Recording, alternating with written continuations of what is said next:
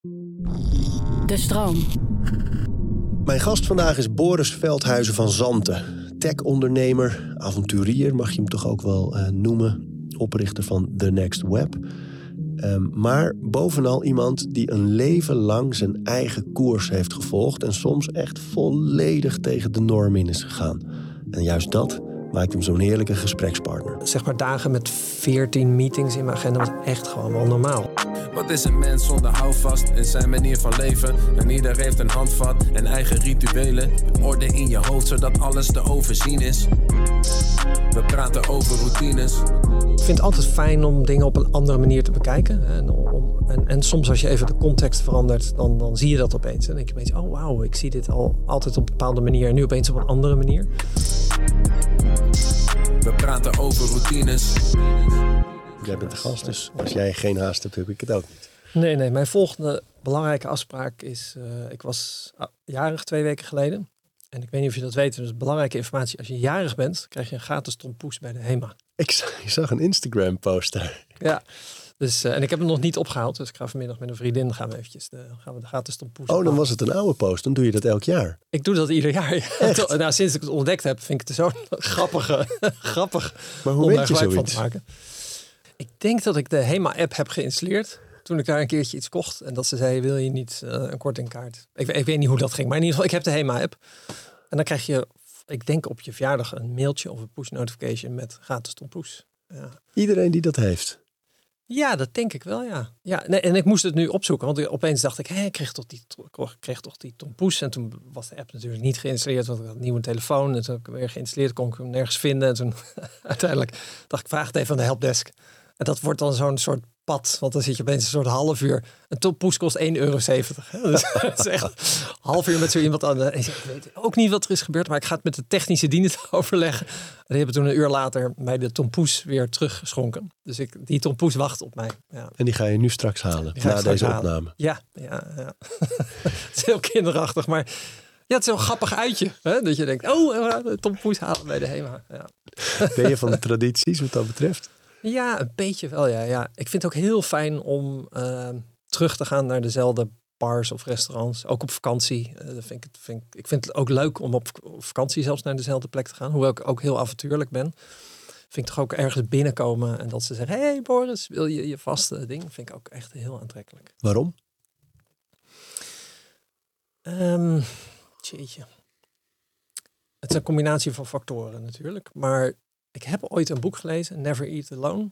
Oh ja. Even, ja. ja. Ontzettend leuk boek over van, een- van een meester netwerker.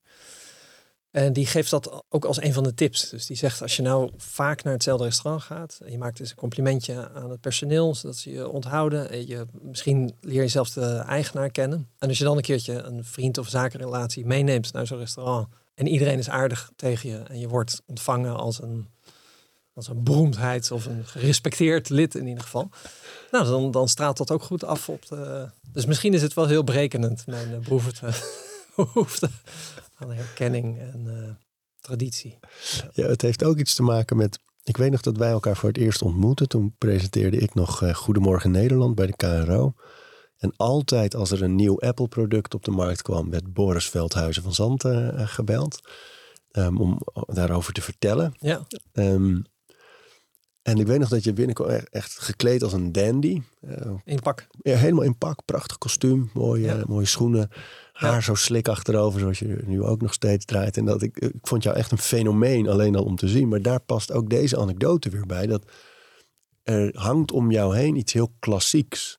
Hm. Dus met zo'n restaurant en dan de, de, de sociale kant daarvan en de etiketten. En inderdaad zo dat je dat in een netwerk dan ook weer in kunt zetten. Maar dat dat niet de reden is, maar een prettig gevolg. Prettig bij, eh, ja, zeker. Ja. ja. dat klassieke. Ik vond pakken inderdaad altijd aantrekkelijk. Maar ik denk dat het meer dan cosmetisch was, die pakken. Dus ik, ik was...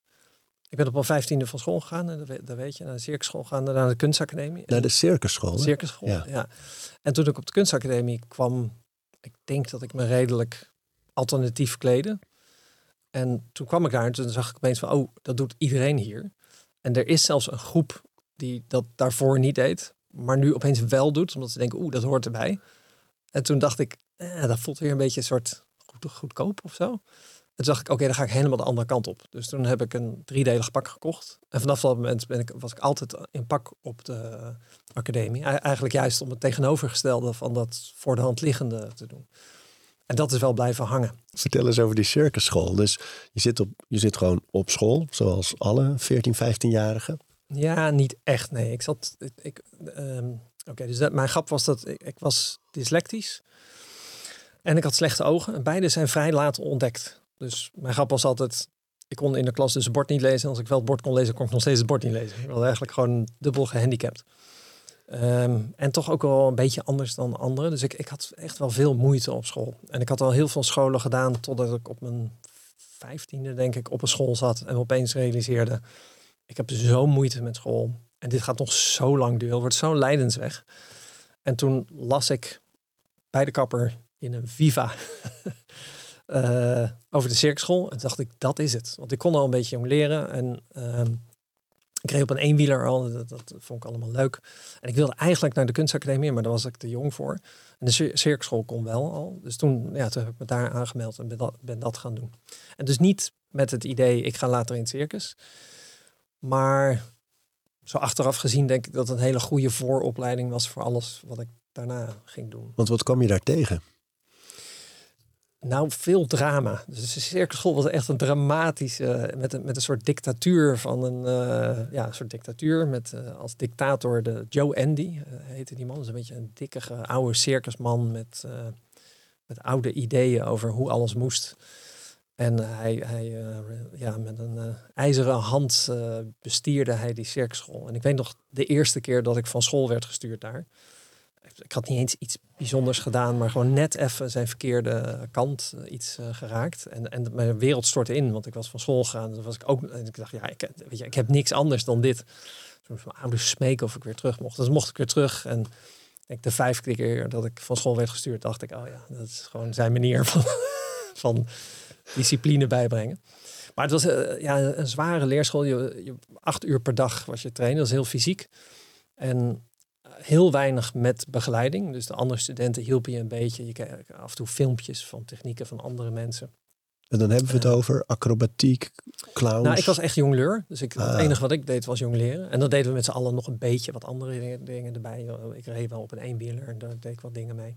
Dus uh, jongleren is niet alleen maar drie, vijf of zeven balletjes jongleren. Het is ook, hè, dus met drie balletjes had ik een soort 150 verschillende trucjes. En ik had een soort act daar omheen.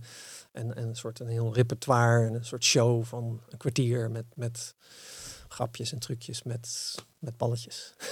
Leuk man. Ja, het heel, ik moet er zelf ook om lachen hoor. maar dat kan dus gewoon ook. Historie. Dat is dus dan wel een officiële school. Dus je, je nou, komt niet in, ieder geval, in, de, ja. problemen met de wet. Oh, jawel. Ja, ja. Oh. ja nee, dat, dat, dat is ook is heel grappig. Ja, ja nou, dat, dus ik, toen was leerplicht tot 16.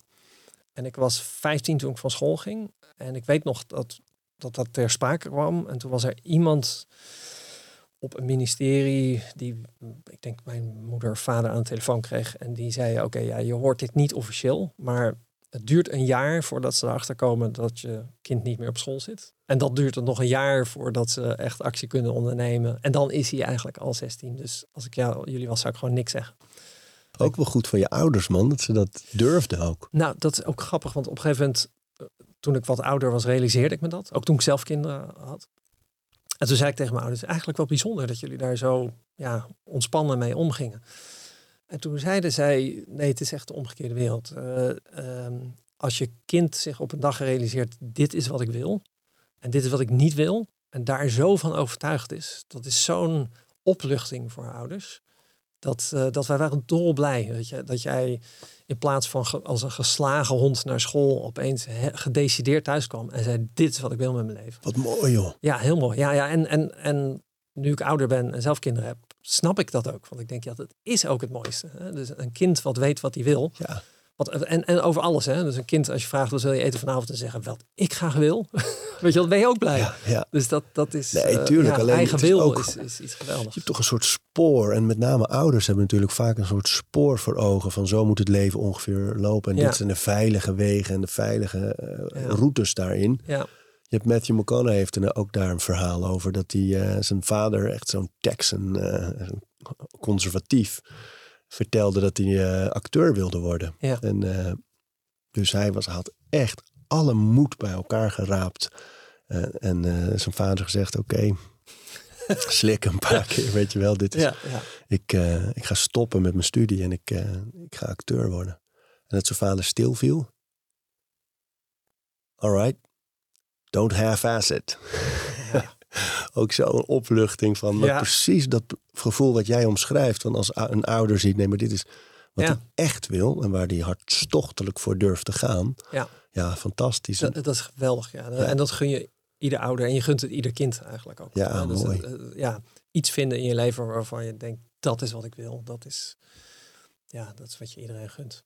Ik heb bij jou altijd het gevoel, eh, met met alle start-ups en de next web en die hele techwereld en, en hoe je eruit ziet en hoe je beweegt en de avontuurlijke dingen die je doet, waarvan we straks nog veel meer gaan horen. Maar ehm dan ben ik heel benieuwd hoe de, hoe de structuur in die dag is voor jou. Omdat ik Hmm. het gevoel heb dat, dat je een soort romanticus bent, waarbij misschien wel elke dag anders is.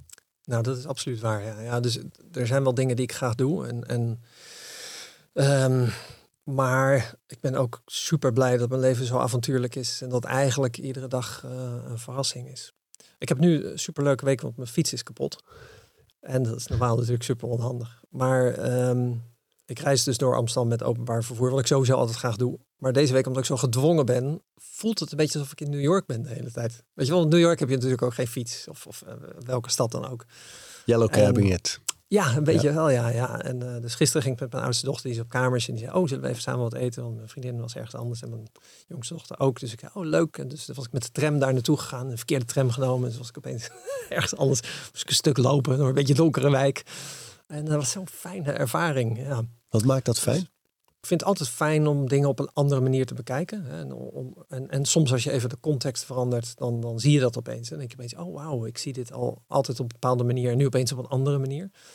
En dat is met zo'n stad. Je bent zo gewend om je eigen paden te kiezen.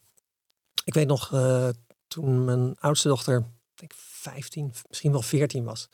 En dat ik op een ochtend thuis kwam en was uit geweest. Maar echt tot vijf uur s'nachts. En echt te veel gedronken. Dus ik werd wakker en ik vond me heel slecht. En toen eh, stond ze bezig naast mijn bed en zei ze... hey, ik heb de eerste twee uur vrij, zullen we samen gaan ontbijten? Nou, ontzettend leuk natuurlijk. Ik zei, ja, dat kan wel, maar ik heb wel echt een enorme kater. En dat vond ze wel hilarisch. En toen zei ze, zullen we dan fietsen naar iets op weg naar mijn school? En toen zei ik, ja, dat wordt een beetje lastig, want ik ben ook mijn fiets kwijtgeraakt vannacht. Ik, en ik heb geen idee waar die is. Klassieke kater, heel slecht voorbeeld als ouder. Maar goed, Ehm en zei ze, oh, dan kun je bij mij achterop de fiets. En toen zat ik dus tien minuten later, zat ik ah, dus met mijn handen op dat, dat middeltje van 14 jaar op, op zo'n heel fietsje, wat echt niet gebouwd is voor mijn 80 kilo. Fietste door Amsterdam. En toen eh zwaaide ze opeens naar een man, een portier van een hotel. En ik zo, wie is dat? Ze zei, oh ja, dat is Bart. En ik had een keer lekker band, dus had hij hem voor me opgepompt. En nu kennen we elkaar. En toen 500 meter eh fietsen langs de hoeren, dus die ruiten. En toen zwaaide ze naar een soort blonde vrouw in het raam, dat ik natuurlijk eerst dacht dat het naar mij was, maar dat was, ja, was dus, ze, ja, dat is Maria of zo. En toen eh, zei ik van, hé, maar hoe fiets, fiets je nou altijd zo? Want dat is toch sneller? En ze zei, nee joh, dit is veel sneller. En opeens realiseerde ik me, oh wauw, ik heb mijn Amsterdam, maar zij heeft haar Amsterdam. En dat is anders dan mijn Amsterdam. Ze heeft haar eigen netwerk. Vond ik ook zo'n mooi moment. Dat, Ja, dat je dan opeens weer anders naar je eigen stad kijkt. En je realiseert, ja, je hebt je eigen paden en daar, hè, daar slijt je in. Eh, maar op zo'n moment, als je daar dan heel eventjes uit, uitkomt, dat is eigenlijk weer mooi. Het is weer een nieuw avontuur. Ja. Mijn jongste dochter werd pas 18. Toen zei een vriend van mij, zei, oh, dan ben je klaar. Dus het is geslaagd. En toen zei ik, "Hal- wa- wacht, ho. Kijk, het is een belangrijke milestone. Dat, dat, dat- en ik vier hem. Maar jeetje, mijn moeder maakt zich nog steeds zorgen over. wel. Ja, natuurlijk, dat gaat nooit over. Ja. Hey, en het begin van jouw dag, doorgaans? Ja, ik word steeds vroeger wakker. Eh, dat heeft ook met kinderen te maken en regelmaat. Eh, ik ga graag naar de gym even. S ochtends ben probeer wel eh, gezond te leven. En ehm, ik ben natuurlijk sinds een jaar niet meer de CEO van mijn eigen bedrijf. Hè. Dat, dat heb je ook meegekregen. Ja, ja. ja. ja, dus Meert is de nieuwe CEO en ik werk met haar. En dat heeft mijn leven natuurlijk echt drastisch veranderd. Hè? Want vroeger was het super regelmaat en, en ja, volle dagen, volle agenda's. En, eh, en ik, ik had een grappige ervaring een maand geleden dat ik tegen een vriend van mij die zei: Heb je nu veel tijd? En toen zei ik: Nou, nee, ik heb toch nog steeds wel druk. Weet je, mijn agenda vult zich toch. Dat is hoe het gaat. En toen zei hij: Misschien moet je voor de lol even naar je agenda van twee jaar geleden kijken. En toen deed ik dat. Toen dacht ik: Oh my god, dat was echt verschrikkelijk. Want, want uh, noem eens twee dagen, hoe toen en nu? Nou, toen, ja, zeg maar dagen met 14 meetings in mijn agenda was echt gewoon wel normaal. Ja. En dan ook vaak toch wel dingen s'avonds. Dus drie of vier keer per week ook wel dingen s'avonds. En niet allemaal eh, super zakelijk stom of zo. Maar ja, toch, toch wel dingen. Een opening hier, een, een lezing daar. Of even een reis. Veel reizen altijd. En nu... Ehm, ja, ik ben heel dolgelukkig dat er dagen zijn dat ik niet één afspraak heb. Of, of dat de dingen... Dat je een tompoes gaat halen bij de HEMA. Precies, dat ja, dat is dan, ja, ja. En dan, maar dat is dus een podcast. Ja, ja. Dus, mijn, mijn uh, vriend had een... Uh, sorry, mijn vader had een vriend uh, vroeger. Um, en die was een soort arbeidsongeschikt en niet helemaal helder in zijn hoofd. Maar goed, toch een vriend van de familie. En die, die had dus echt niks te doen. Die was op zijn achttiende, dacht dat hij een soort uh, verschrikkelijke ziekte had. Maar dat bleek helemaal niet zo te zijn. En toen kreeg hij medicijnen met... Nou, anyway, die zat gewoon de hele dag thuis, had niks te doen behalve de krant lezen. En dan belde mijn vader hem en zei hij... hey, zullen we volgende week samen Chinees gaan eten? Want dat deden ze één keer per maand. En dan uh, was altijd een beetje hetzelfde patroon. En dan zei hij, volgende week, volgende week, oei, oei, oei. Ja, volgende week komt een beetje moeilijk uit. Kun je ook de week daarna? En dan zei mijn vader, Johan, zo heet hij... Je hebt niks te doen wat, wat, wat heb je volgende week? Zei, ja, ja, ik moet op donderdag naar de tandarts. Dus ik wil die week eigenlijk een beetje vrij houden voor daaromheen. Oh. dat is een soort wijze les dat iedereen is druk met het weinige wat je te doen hebt in je leven. En als je dus 14 per afspraken per dag hebt en je hebt nog een gaatje van een uur s'avonds, denk je, hé, hey, ik heb nog een gaatje van een uur, niks aan de hand. En als je niks te doen hebt, behalve een toppoes op donderdag, dan denk je, oh nou, nou dan doe ik donderdag verder niks, want dan ga ik al dat doen. Ja, dus dat is heel grappig. Ja, iedereen. Ja, en als je het aan kan, is het mooi. Hè? Die, die gevleugelde uitspraak: If you want to get things done, ask a busy guy. Ja, dat is, er dat kan altijd nog wel iets bij, want die zitten in die modus van gaan. Productief, effectief. En dus nu mijn agenda, ja, ik sport nog veel. Ik heb regelmatig afspraken. Ik schrijf veel. Maar ik had, had heel bewust een tussenjaar genomen met, met niks. Ik ben nu sinds twee weken ben ik eigenlijk weer, is mijn tussenjaar over en ben ik weer uh, ja, in een ritme aan het komen. Ja. Langzaam aan het komen. Ja, ja, Maar de rituelen in de ochtend bij jou, ik weet dat wij, uh, diner waar je het net over had, hm. organiseerde jij op een gegeven moment diners waarbij je allemaal mensen die ergens uh, hartstochtelijk voor leefden. Er was, ja. een, was, een, dichter, een rapper, een kunstenaar, een, ja, een jonge ondernemer. Um, en er was een koffieproeverij, er was een hele bijzondere wodka. Het was allemaal op, op mooi niveau en heel erg met oog voor ambacht en, en kwaliteit. Ja, uh, superleuke dinertjes. Ja, die waren heel leuk en inspirerend. Ja. Um, maar, Voordat je verder gaat, wat ik me kan herinneren van die dinertjes, was dat ik nodigde mensen uit die het beste waren in hun vakgebied. Twaalf. En dan hadden we dat dinertje en dan maakte ik eten. En uh, ik heb heel veel dinertjes georganiseerd in mijn leven. En die dinertjes begonnen altijd stroef. Viel altijd op. Dus tot een beetje het hoofdgerecht was het, gesprekken kwamen niet op gang.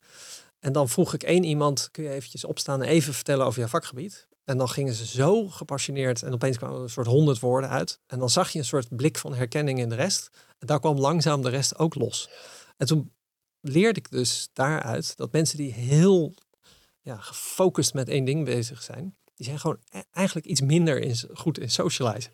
Tenzij het gaat over waar je allebei heel erg gefocust en gepassioneerd over bent. En dan heb je een klik en kun je met elkaar praten. Dat was zo grappig dat je gewoon een soort socially awkward dinertje hebt. Totdat iedereen begrijpt van, oh, jij bent ook een nerd en alleen maar in dit ene ding geïnteresseerd. Ja. Fantastisch, hè? Ja. Jij hebt dus dat, dat oog voor kwaliteit of die liefde voor kwaliteit en voor ambacht. Zie je dat terug in de rituelen? Bijvoorbeeld als je begint met wat voor koffie en dat soort keuzes? Ja, um, nou, ik hou ontzettend van eten. Dus dat is wel. Ik word me steeds meer bewust dat mijn leven draait om eten. Dus ik ben ochtends dan aan het nadenken. Je zou kunnen zeggen dat is het ritme van mijn dag is. Wat ga ik vanavond eten? Maar ook wat ga ik maken voor de lunch? En, en wat zou een goed ontbijt zijn? Maar ik drink al een tijdje geen koffie meer. Ja, ik las een artikel over dat koffie duurt, ik geloof. Acht uur om de, de helft af te uur, breken. Precies, ja, acht uur. Ja. ja, en ook dat je als je s ochtends niet zo goed voelt, je neemt koffie en dan voel je je weer beter. Dat is eigenlijk gewoon een soort dezelfde withdrawal als van heroïne. En je voelt je slecht door het gebrek aan koffie. En als je dan koffie drinkt, voel je eigenlijk weer zoals je bent als je normaal bent. En toen dacht ik, oké, misschien moet ik maar eens een tijdje stoppen met koffie. En dat het valt echt zo, ja, ik ben zo ontspannender. Anyway, dus uh, geen uh, koffieritueel uh, voor mij. Maar een, ja, een goed ontbijt, dat, is wel... dus naar de gym in Soho House is meestal... En daar begin ik dan, daar schrijf ik dan even... dus ik schrijf veel, hè, dus dat doe ik dan meestal s ochtends. ik weet dat je een nieuwsbrief hebt die naar, ik geloof 130.000 mensen gaat. Ja, zoiets. Ja. Is dat ja, waar je ja. vooral voor schrijft? Of nee, ook? dat is een van de dingen die ik schrijf per week. Ja, ja. En dat is altijd een grote uitdaging. Ik heb um, ooit, ik schrijf iedere week iets nieuws wat ik echt die week heb meegemaakt. Maar het moet wel heel goed zijn, want het gaat naar heel veel mensen. Dus dat is, dat is een hoge lat om te leggen. Maar daarnaast schrijf ik ook, uh, ik ben bezig met een, ik ben nu begonnen aan een boek, dus ik kan er weinig over vertellen. Maar ik ben aan het schrijven aan een boek. En uh, dat, dat, daar ga ik heel erg mijn tijd voor nemen. Maar ik dacht, ik vind het schrijven eigenlijk zo ontzettend leuk. Het zou fijn zijn om dat een tijdje te doen. Ja, leuk. en dat doe je daar? Dat doe ik daar, Na het trainen. Ach, nog. Is het nog voor ontbijt dus? Ja, voor ontbijt. Ja, ja. ja, dus eigenlijk brunch ik meer dan dat ik ontbijt. Ja, dus ik train voordat ik wat eet. Ja. ja. Bewust dus? Of... Ja, ja, ja, ja. Ja, ik ben een lange, dunne man. Maar het lijkt erop dat alle mannen na een bepaalde leeftijd toch een beetje een buikje krijgen. En Ja. op een gegeven moment begon dat bij mij. Toen dacht ik, ja, ik kan niet een skinny fat man worden. Weet je wel, zo'n soort potlood met een soort ert in de midden. dus toen dacht ik, oké, dan moet ik van nu af aan toch wat bewuster gaan eten en drinken en sporten. Dus toen uh, dacht ik, uh, nou, dus, en, en dan werkt het voor mij toch het best om niet één keer per week, maar gewoon iedere dag te gaan, zodat dat een ritme is. En, uh, en dan zijn er genoeg momenten dat het niet kan. Ik was deze week ja, Valencia en dan kon het even niet. En dan, ja. Nee, dat is het mooie van die dagelijkse dingen. Hè? Als het toch elke dag is, maakt het helemaal ja. niks uit als het dus een was dat niet van is. een sporter, misschien ken je dit verhaal, maar van een sporter um, die... Uh, grappig was, ik stond in, een, in de Village Bakels om mijn bekel te halen en er stond er Runners World. Heb, ken je dat tijdschrift? Ja, ja, zeker. En ik keek dat tijdschrift en ik dacht, het is bizar dat je iedere maand een tijdschrift kan vullen over zoiets simpels als hardlopen. Ja. En toen uit interesse dacht ik, toch, pak, pak, pak het even op. En het eerste verhaal wat ik las van een Amerika was van een Engelse marathonloopster. En die zei, de meeste mensen als ze gaan sporten doen ze dat af en toe. En dan wordt het eigenlijk de uitzondering. En zij zei, als je wil gaan sporten, bewegen, moet je eigenlijk zorgen dat het niet bewegen de uitzondering wordt. Net zo, dus als je iedere dag iets doet, dan is één dag niet sporten net zoiets als een dag je tanden niet poetsen. Dat voelt dan opeens heel vreemd. En dat, nou ja, dat is het enige mooi. wat ik ooit heb gelezen in World. Maar dat maakt zo indruk Ja. op me. Ja, dus dat, dat, die heb- switch heb ik toen wel gemaakt. Toen dacht ik, oké, dat is inderdaad wat ik ga En, die, en, en dus jouw stijl, hè? Deze aflevering van Overroutines wordt aangeboden door Squarespace. Een alles-in-één platform waar je je eigen website kunt bouwen en beheren. Het maakt niet uit of je producten, diensten of je passie met de wereld wil delen. Het kan allemaal bij Squarespace. Ik noem even kort drie handige functies van het platform. Met het ontwerpsysteem kan je makkelijk je website vormgeven en het helemaal eigen maken. Squarespace analyseert hoe je website presteert en wat er voor nodig is om je bedrijf online verder te laten groeien. En ook kan je abonnementen en exclusieve content aanbieden aan betalende leden. Start nu je gratis proefperiode via squarespace.com/overroutines.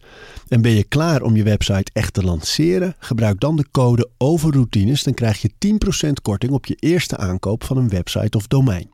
Dat klassieke. Hm. Van, ik vraag mezelf vaak af, omdat je haar altijd zo prachtig achterover zit. Ja. eh, eh, wat doe je daarin?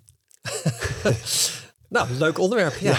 Ik eh, zit op een keerpunt in mijn leven. Want ik ben natuurlijk begonnen als kind met gel. Maar toen op een gegeven moment dacht ik, gel is eigenlijk niet goed voor je haar. En toen ontdekte ik Kiehl's. En Kiehl's, Oh ja. wat ooit alleen in Amerika te koop was, die hebben een crème voor je haar. En die is, ja, is geweldig. Eh, oatmeal zit erin en een beetje een soort kokos en, en ik geloof 60 ingrediënten. Heel fijn spul. Ik denk dat ik dat 15 jaar religieus heb gebruikt. En opeens werd het moeilijk verkrijgbaar. En ze zeggen niet dat ze het niet meer maken, maar het is al een jaar niet in de winkel. En toen was ik dus, eh, dat, dat het was heel impactvol natuurlijk eh, in het leven van zo iemand als ik, die heel gewend is om sommige dingen gewoon goed geregeld te hebben. Dus toen eh, heb ik een site gevonden, volgens mij heet het Mannenzaak, mannenzaak.nl, zoiets. En die hebben allemaal grooming products, vooral voor baarden en dat soort dingen. En daar, toen dacht ik, nou ja, misschien is er een merk wat crème maakt van iets anders. Toen heb ik vijf verschillende merken een potje van gekocht. En daar heb ik eentje van overgehouden. kan nu even niet op de naam komen. Maar het is een heel klein zilverachtig tubertje. Het ruikt heel lekker. Een beetje ook een soort zoetig... Uh, verschillende mensen al gehad die zeiden, wat, wat ruik ik? Er ruikt iets heel lekker aan jou. Dus ik dacht, dus dat is mijn nieuwe Leuk. Ja, ja. Ik kan ook hier uren over praten. Ja, maar ik, dat vind ik dus ook zo leuk. Ik ben ook dol op dat soort. Zo heb je ook Lisa Witte. Dat is een alchemist. Uh, maar die heeft een website, Lisa Witte. Ik mag het van een vrouw eigenlijk nooit in het openbaar zeggen. Want die is oh. bang dat iedereen erop duikt. En dat, het, dat het moeilijk verkrijgbaar gaat worden. Maar die maakt alles zelf. Die maakt hele lekkere body lotions. Maar dan bijvoorbeeld met de geur burnt milk. Oh, of uh, ja. Eh, ja, met cardamom. En uh, dan krijg je van die mooie donkerbruine flesjes met handgeschreven etiketjes. En heerlijke Fijn, geuren. Ja. Ik, was, ik ben denk ik nu twee jaar bezig geweest met zoeken naar een goede parfum. Ja. En het begon zo dat ik, ik werk met een bankier uit Berlijn. En die ruikt heel lekker. en, maar hij ruikt zo lekker dat zelfs mijn dochter dan af en toe zegt, is dat die man die zo lekker ruikt? Dan zeg ik, oh, ik moet ergens naartoe, ik heb een afspraak. En dan zegt ze, oh, is dat die man die zo lekker ruikt? Dus op een gegeven moment vroeg ik aan hem, ik zei, wat, wat, wat is dat? Wat heb jij? Want het is een soort signature geur. Je kunt een lift instappen en denken, hé, hey, hij was hier net. Dan zei hij, oh ja, ik heb in Parijs ergens iets gevonden. En uh, nou, het is één ding daarvan. Dus de volgende keer dat ik in Parijs was, ben ik ook naar het winkeltje gegaan. Heb ik alle, maar ja, dat was toch niet mijn signature geur. En uiteindelijk eindigde ik met had ik op een gegeven moment iets op. En toen zei mijn dochter, zei, nu ruik je echt naar Boris. En zei ik, jezus, dat is wel echt een beetje pijnlijk. Want dit is, mijn, ik heb tot mijn derde jaar in Frankrijk gewoond. Uh, en in de tijd dat wij in Frankrijk woonden, was mijn vader kocht de goedkoopste deodorant bij de Carrefour. En dat heet Brut. Oh, Brut, ja. Brut. Ja, ja, ja, ja. Het is echt een klassieker natuurlijk, ja. Maar die geur is dus voor mij, omdat het zo'n vroege herinnering mijn vader is dat een soort, ja, de man. Weet je wel, je vader is natuurlijk gewoon de man op de wereld. Die rookt daarnaar. Dus dat, en dat flesje, ik kan me nog vaag herinneren. Waarschijnlijk had hij later nog ook het flesje. Want dit, mijn echte herinnering zal van later zijn. Maar dat is zo'n flesje waar zo'n soort zilveren schild aan hangt met een oh kettingje. ja, ja, Wat als kind ook soort intrigeerde. En die had ik dus uh, tijdens het skiën een keer uh, ja, uh, deodorant van gekocht. En die had ik die dag op. En toen zei mijn dochter, nu ruik je echt naar Boris. Dus nu, nu heb ik Bruut als parfum. En dat is een soort, soort ja, ja, vind ik moeilijk. Want ik had ook zo graag een exclusief Frans, wat niemand anders heeft, handgeschreven etiket. Maar ik ben terug bij af.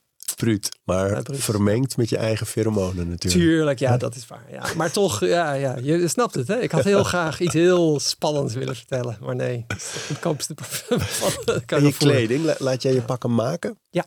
Ja, altijd? Uh, natuurlijk niet, absoluut niet toen ik jong was. Nee, het ging zo. Mijn uh, eerste echte bedrijf had ik net opgericht. En toen zat ik in Amsterdam ergens. En toen kwamen er vier jongens binnenlopen. En die hadden net een reclamebureau opgericht.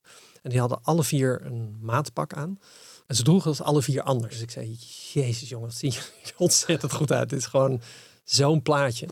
En zei ja, wij zijn een reclamebureau begonnen. En we hebben, onze eerste klant is New Taylor. En dat ja, maatpakken. En Raoul, dus die, hoe heet die? Uh, Roel, ja, ja. Inderdaad. Uh, uh, en, en natuurlijk moesten ook alle vier een pak. En toen heb ik ook uh, New Taylor leren kennen. En, maar toen, ja, ik had mijn eerste bedrijf onmogelijk betalen. Maar toen zei ik tegen hem, we hadden meteen een goede klik. Ik zei, als ik ooit mijn bedrijf verkoop, dan is het eerste wat ik doe, is een pak bij jou bestellen. Hoe ben jij eigenlijk in die hele techwereld zo uh, terechtgekomen? Dat jouw eerste bedrijf in die hoek zat, dat je later met de Next Web echt een enorm platform met een groot evenement en, ja. Um, dat je zo goed ingevoerd bent, die internetondernemers inmiddels van over de hele wereld kent. Waar is dat begonnen? Ja, ik heb daar twee antwoorden op. Ik weet nog dat ik net in Amsterdam kwam wonen en dat ik met iemand sprak en die leek iedereen te kennen. En toen dacht ik, wauw, en was ik zo jaloers op. Ik dacht, wauw, hoe kan dat? Wat, heeft hij gedaan om zoveel mensen te kennen? En inmiddels denk ik, oh, dat is gewoon een kwestie van hier blijven hangen. Want inmiddels ken ik ook iedereen. Ik heb eigenlijk niet superveel, nou ja, misschien een beetje, maar ik denk, oh ja, als je dus lang genoeg ergens in hangt, dan, dan leer je vanzelf echt heel veel mensen kennen. Dus dus dat is één minder romantisch antwoord. Uh, hoe ik in die industrie terecht ben gekomen. Um, ik weet nog dat ik op de kunstacademie zat, dat ik geïnteresseerd was in computers en daarmee ook meteen een beetje in de historie. En dat ik voor het eerst las over die computerrevolutie van 1984 en, eh, en de eerste stappen van Apple en Steve Jobs, eh, maar ook eh, Bill Gates en alle andere mensen in die industrie. En dat ik daarover las en dat ik dacht, shit, ik ben echt gewoon net te laat geboren. Want wat had ik graag een rol willen spelen in die evolutie, in die revolutie. Ik had dat sentiment van ik, ben, ik heb iets gemist. En toen ontdekte ik internet en toen dacht ik opeens, oh, dit, dit is mijn kans. He, want dit, ik voelde dit wordt iets groots. En het grappige is nog dat ik in eerste instantie dacht, shit, weer te laat. Want jouw hoe bestond al. En, maar vrij snel dacht ik, nee, dit is echt een revolutie. Dit gaat de wereld veranderen. En dit is mijn tijd. Ik kan hier een rol in spelen als ik gewoon nu me daar vol voor inzet. En dat, en dat is dan een antwoord op jouw vraag. Het idee als je op een gegeven moment iets ziet van oké, dit wordt nu een soort wereldwijde beweging. En dat wordt al super spannend om überhaupt mee te maken. Maar daar zelfs een rol in kunnen spelen. Nou, dat is zo geweldig. Dus dat was, uh, ja, ik werd daar ja, echt ingezogen en stortte me daar ook echt met, met lijf en leed in. Ja, vanaf de eerste dag. En als je er zo in zit, hè, al, al die jaren al. Um, we hebben hier bijvoorbeeld ook Mo Gaudat uh, gehad over Scary Smart, over zijn boek. De, de, de, zorgen die hij heeft over het fantastische fenomeen uh, artificial intelligence. Mhm. Maar de zorg is dat dat voeden wij op en we geven nou niet bepaald een mooi voorbeeld. Dus dat gaat ernstig ontsporen als we niet ingrijpen. Deel jij zo'n zorg?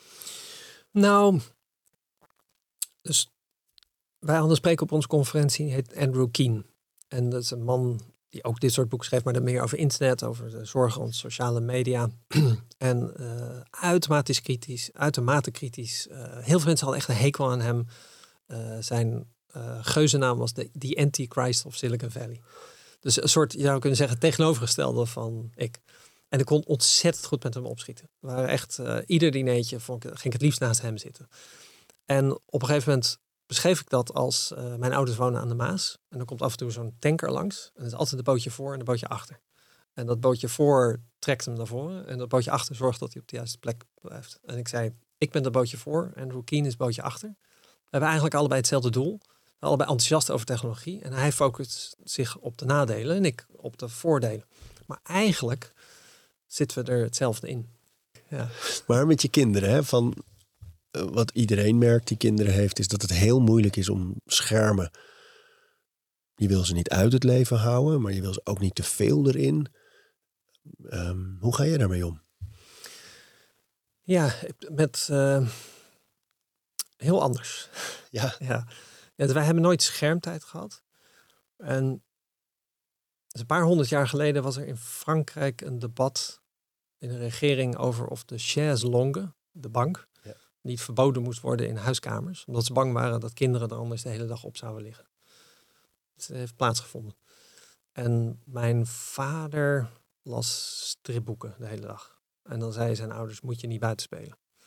En ik keek, uh, denk ik, films op televisie de hele dag. En dan zei mijn ouders, moet je niet buiten spelen. En toen kwam er een generatie en die was aan het gamen. En nu is er een generatie die zit op TikTok. En dan zeggen mensen, ga eens van de stomme dingen af, ga buiten spelen. Dus ik denk het is van alle generaties dat ouders vinden dat kinderen buiten moeten spelen. En dat kinderen het liefst stinkend in een hoekje met één sok uit en een vinger in de neus één stom ding uren achter elkaar willen doen tot grote ergernis van de ouders. Dus kennelijk gewoon natuurlijk. En ook daar heb je excess in. Hè? Natuurlijk, je hebt natuurlijk. Maar in principe, het algemeen denk ik dat kinderen dat dus kennelijk nodig hebben om, om een soort repetitive ding te doen, waar je als ouder niet veel van begrijpt. Dat is één. Het tweede is, uh, ik zag een, een, een tranentrekkend filmpje, zo schattig, een paar jaar geleden, van uh, Amerikaanse kinderen. En dan vroegen ze aan de ouders, uh, als je tegen je kind zegt, je mag alles doen wat je wil, uh, wat is het dan? Dus een, een, weekend of zo, of een avond. En dan zei ze tegen de ouders, wat denk je dat je ouders, je kind zou zeggen? En dan zeiden die ouders Disneyland of naar de nieuwe Marvel film of de hele dag naar de dierentuin. En dan vroegen ze die kinderen. En die kinderen zeiden allemaal iets leuks met mijn ouders. Allemaal. En dat schijnt heel universeel te zijn. Dat heb je niet snel door. Maar kinderen, uiteindelijk vinden ze dat eigenlijk het leukste wat er is. Gewoon iets leuks doen met je ouders. En ik denk heel veel ouders die tegen hun kind zeggen, hou eens op met dat op dat apparaat zitten. Die zijn of zelf op een apparaat bezig. Oh man, ja. Die bieden geen alternatief ook. Nee. Nee. Ik denk als je tegen je kind zegt, ben je lekker aan het gamen? Of heb je zin om samen naar het bos te gaan en bomen om te hakken? Ik denk dat 99% van de kinderen, ja, tenzij je echt midden in de game zit. Maar in principe, als je die sfeer creëert, eh, creëert ja, eh, kweekt, ehm, dat kinderen vrij snel realiseren. Er is meer dan alleen die schermen. Het moet wel een alternatief hebben. En dus, eh, dus dat is, oké, dat is dan twee. Het derde is bij Jamin, als ze daar mensen aannemen, dan zeggen ze niet, je mag niet van de snoepjes eten. Ze zeggen, eet zoveel snoep als je wil. En na een week kunnen al die mensen die daar werken geen snoep meer zien en eten ze nooit meer snoep. dat is de strategie van Jamin. En dat is eigenlijk ook een beetje mijn ervaring met dus iedereen die schermtijd. Nou, het liefste wat je wil als je eenmaal schermtijd hebt, is meer schermtijd. Hè? Want je hebt er sowieso te weinig, want het is een restrictie. Alles wat niet mag van je ouders. Weet je, al, eh, die ouders die zeggen als je niet rookt tot je 18, dan krijg je een auto. Al die kinderen gaan roken, want dat is het enige waar ze denken: niet roken, roken, roken. Dus eh, ik heb gezegd: wil je de hele nacht op je computer? Sure, go ahead. Je gaat je wel zo ziek voelen morgen, maar doe het, doe het een nacht. Kijk, weet je wat, ervaar het een keer. En dan de volgende dag zijn ze een soort groen en, en eh, moesten ook op school kotsen. En dan eh, zijn ze ook daar vanaf. Dus dat is mijn strategie geweest. Dus veel alternatieven bieden. Niet het iets maken wat een soort demonisch, waardoor het eigenlijk alleen maar interessanter maakt. We hadden zelfs niet de regel geen devices aan tafel. Nee? Nee, ik had het omgekeerd. Dus ik zei, je mag prima je device aan tafel. Maar dan moet het wel echt interessant zijn voor ons allemaal. Dus als we aan tafel zitten en, en mijn dochter zegt, oh, ik heb zoiets interessants gezien. En ik zeg, nou ja, pak, zoek even een telefoon of een iPad en laat het ons allemaal zien. Dan kunnen we het over hebben tijdens het eten. Als, als een kind eh, vroeg, eh, waarom moet ik mijn groente opeten? Dan zei ik, ja, ik weet ook niet. Ik geloof dat broccoli gezond is. Ik weet ook niet meer wat. Pak even, pak even een apparaat. Zoek het even op. Ja, en dan weten we het allemaal. En dan heb je een leuk gesprek. En kijk, dat is anders dan gewoon als sociaal in je eentje op je telefoon zitten. Wat ik zelf ook wel eens doe. Weet je wel, midden op het eten gaat een berichtje en denk oh shit, dit is eigenlijk heel belangrijk. Of ik ben echt super geïnteresseerd in wat het berichtje is. Ja, doe ik zelf ook. En dan is het, vind ik het fijner als mijn kinderen zeggen, het is niet heel gezellig. Weet je wel? In plaats van, zit niet op dat stomme ding. Ja. Weet je wel? Ik vind het vervelend om dat apparaat de schuld te geven. Het is gewoon, het is mijn, het is asociaal van mij. Ik vind hun niet interessant genoeg. Dat is het pijnlijke aan de situatie. Weet je, dat apparaat vind ik, vind ik niet de schuldige in dit verhaal. Mooi hoor, om het zo te benaderen. Ja, wel Nou ja. moeilijk ook, omdat je hebt toch ook met afbakenen en, en grenzen zoeken. Kinderen in een bepaalde leeftijd die gewoon ook nog niet weten eh, soms. Maar ja, je moet, moet Dus je mijn het kinderen, inderdaad- wij waren pas uit eten. eh, en toen zei ik tegen mijn dochters, is er nou iets, eh, als je zo terugkijkt op je leven, want dat, ja, dat, wat verwijt je ons? En wat vind je nou echt, Oeh, echt mooi, rot ja, Ja. als je zo terugkijkt? Want je twijfelt er altijd over eh, als ouders. En toen eh, waren ze even samen gaan overleggen. en toen kwamen ze terug en toen zei ze, wat we echt strontvervelend vonden, was dat jij, dat was ik, mijn schuld, zei ze, dat je nooit zei dat iets niet mocht, maar dat je net zo lang praatte tot we het niet meer wilden. En, dat was zo vervelend, want alle andere ouders dan vroegen, hè, dan vroegen kinderen van 12, mogen we de hele nacht eh, opblijven om eh, whatever iets te zien op Amerikaanse tv. En toen zeiden die ouders nee. En ik zei dan, ja, ja, ja, kijk, ik ga niet zeggen dat het niet mag. Maar realiseer je, de- weet je, hoe vervelend dat zou zijn als je dat zou doen. En zijn er niet alternatieven, weet je? Dus ik ging altijd, eh, ja, van, van jongs af aan, confronteerde ik ze eigenlijk met hun eigen verantwoordelijkheid. Ik zei, je moet dat zelf de verantwoordelijkheid voor nemen. En dat ze zeiden van ja, het is, ze waardeerden het natuurlijk ook wel. Hè, want ze zei ja, het was ook, ja, ze zijn ook heel verantwoordelijk. Het is geworden. eigenlijk kritiek in een, in, als compliment. Het was ook, ik was ook trots natuurlijk. Ja. Dus daarom vertel ik het nu ook. Al die andere dingen vertel ik niet. Maar, nee, maar ik dacht wel, ja, ik begreep het ook. Hè. Het is net zoals als je ouders zeggen, ik ben niet boos, maar teleurgesteld. Het is ook verschrikkelijk. Weet je, als eh, ik heb liever dat je gewoon boos bent. Maar, maar dit was, ja, ja, eigen verantwoordelijkheid geloof ik dus meer in. Nou, Wij kwamen elkaar van de zomer tegen ehm, in de buurt van Apkoude en Vinkenveen. En toen vertelde jij, ja, wij, wij wonen er, we hebben zo'n zo'n soort eilandje daar zo in de buurt van Vinkenveen. Ja.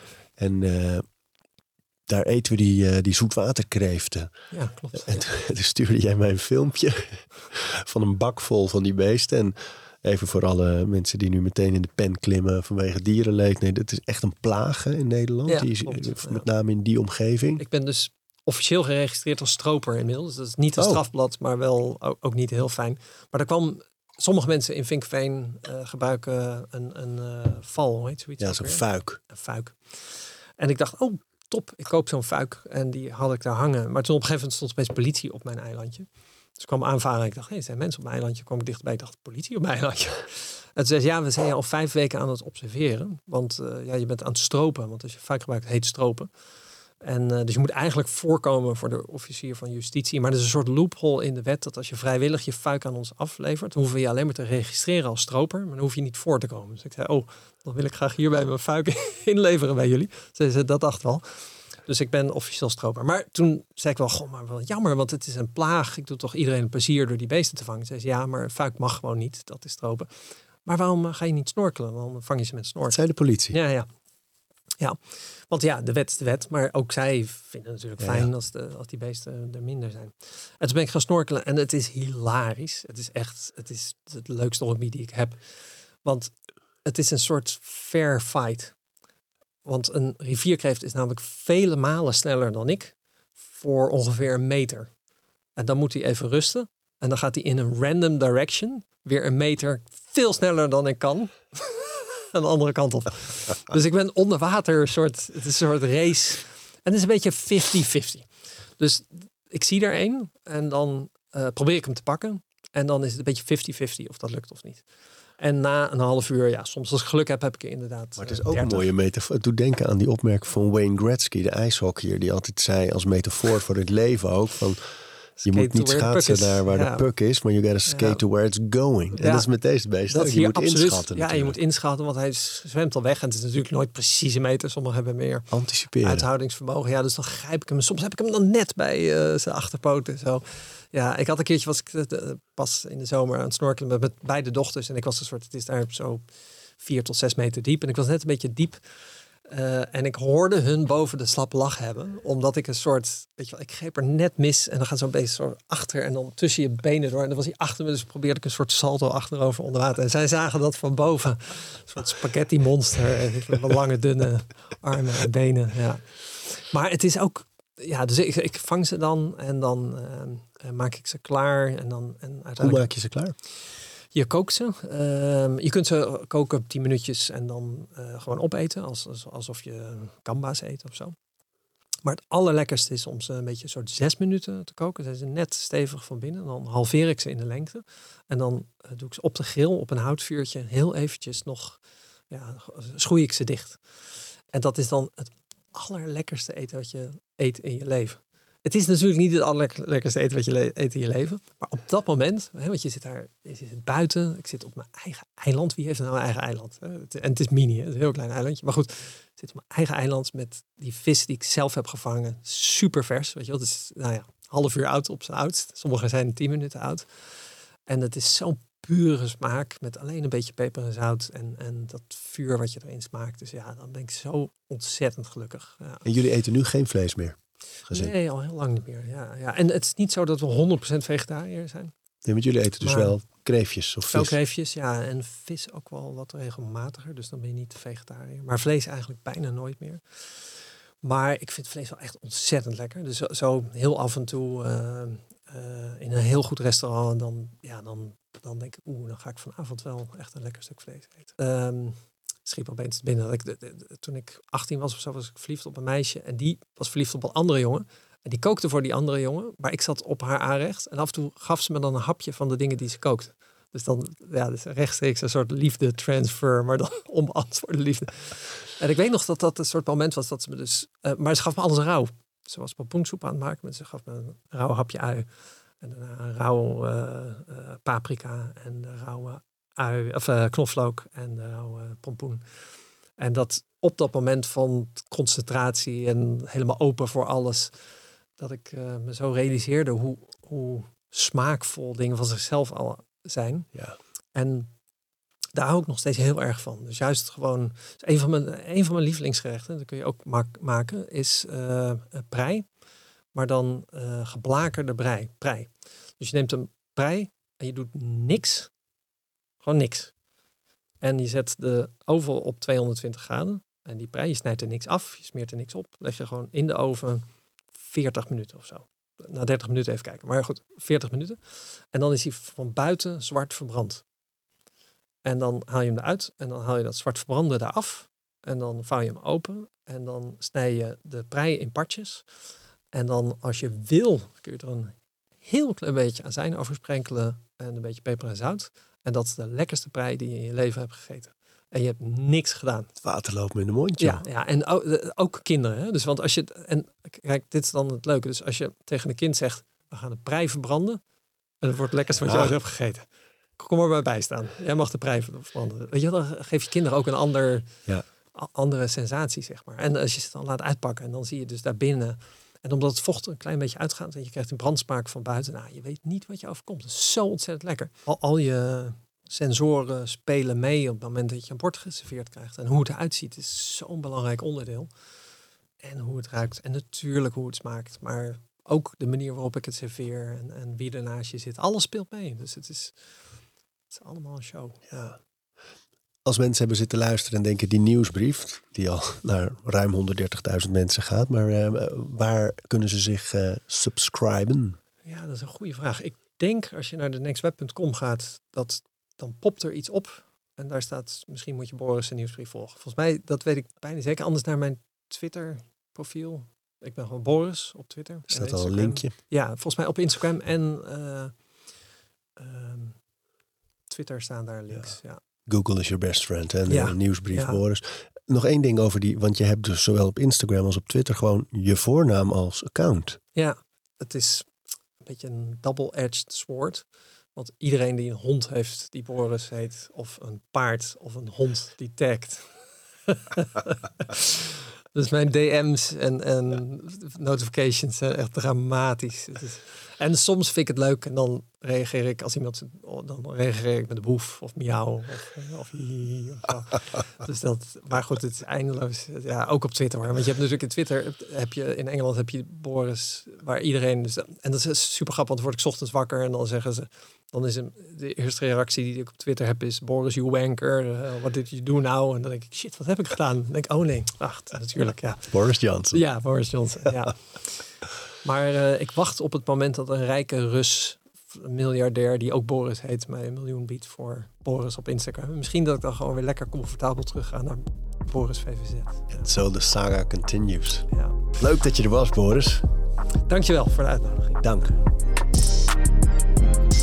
We praten over routines.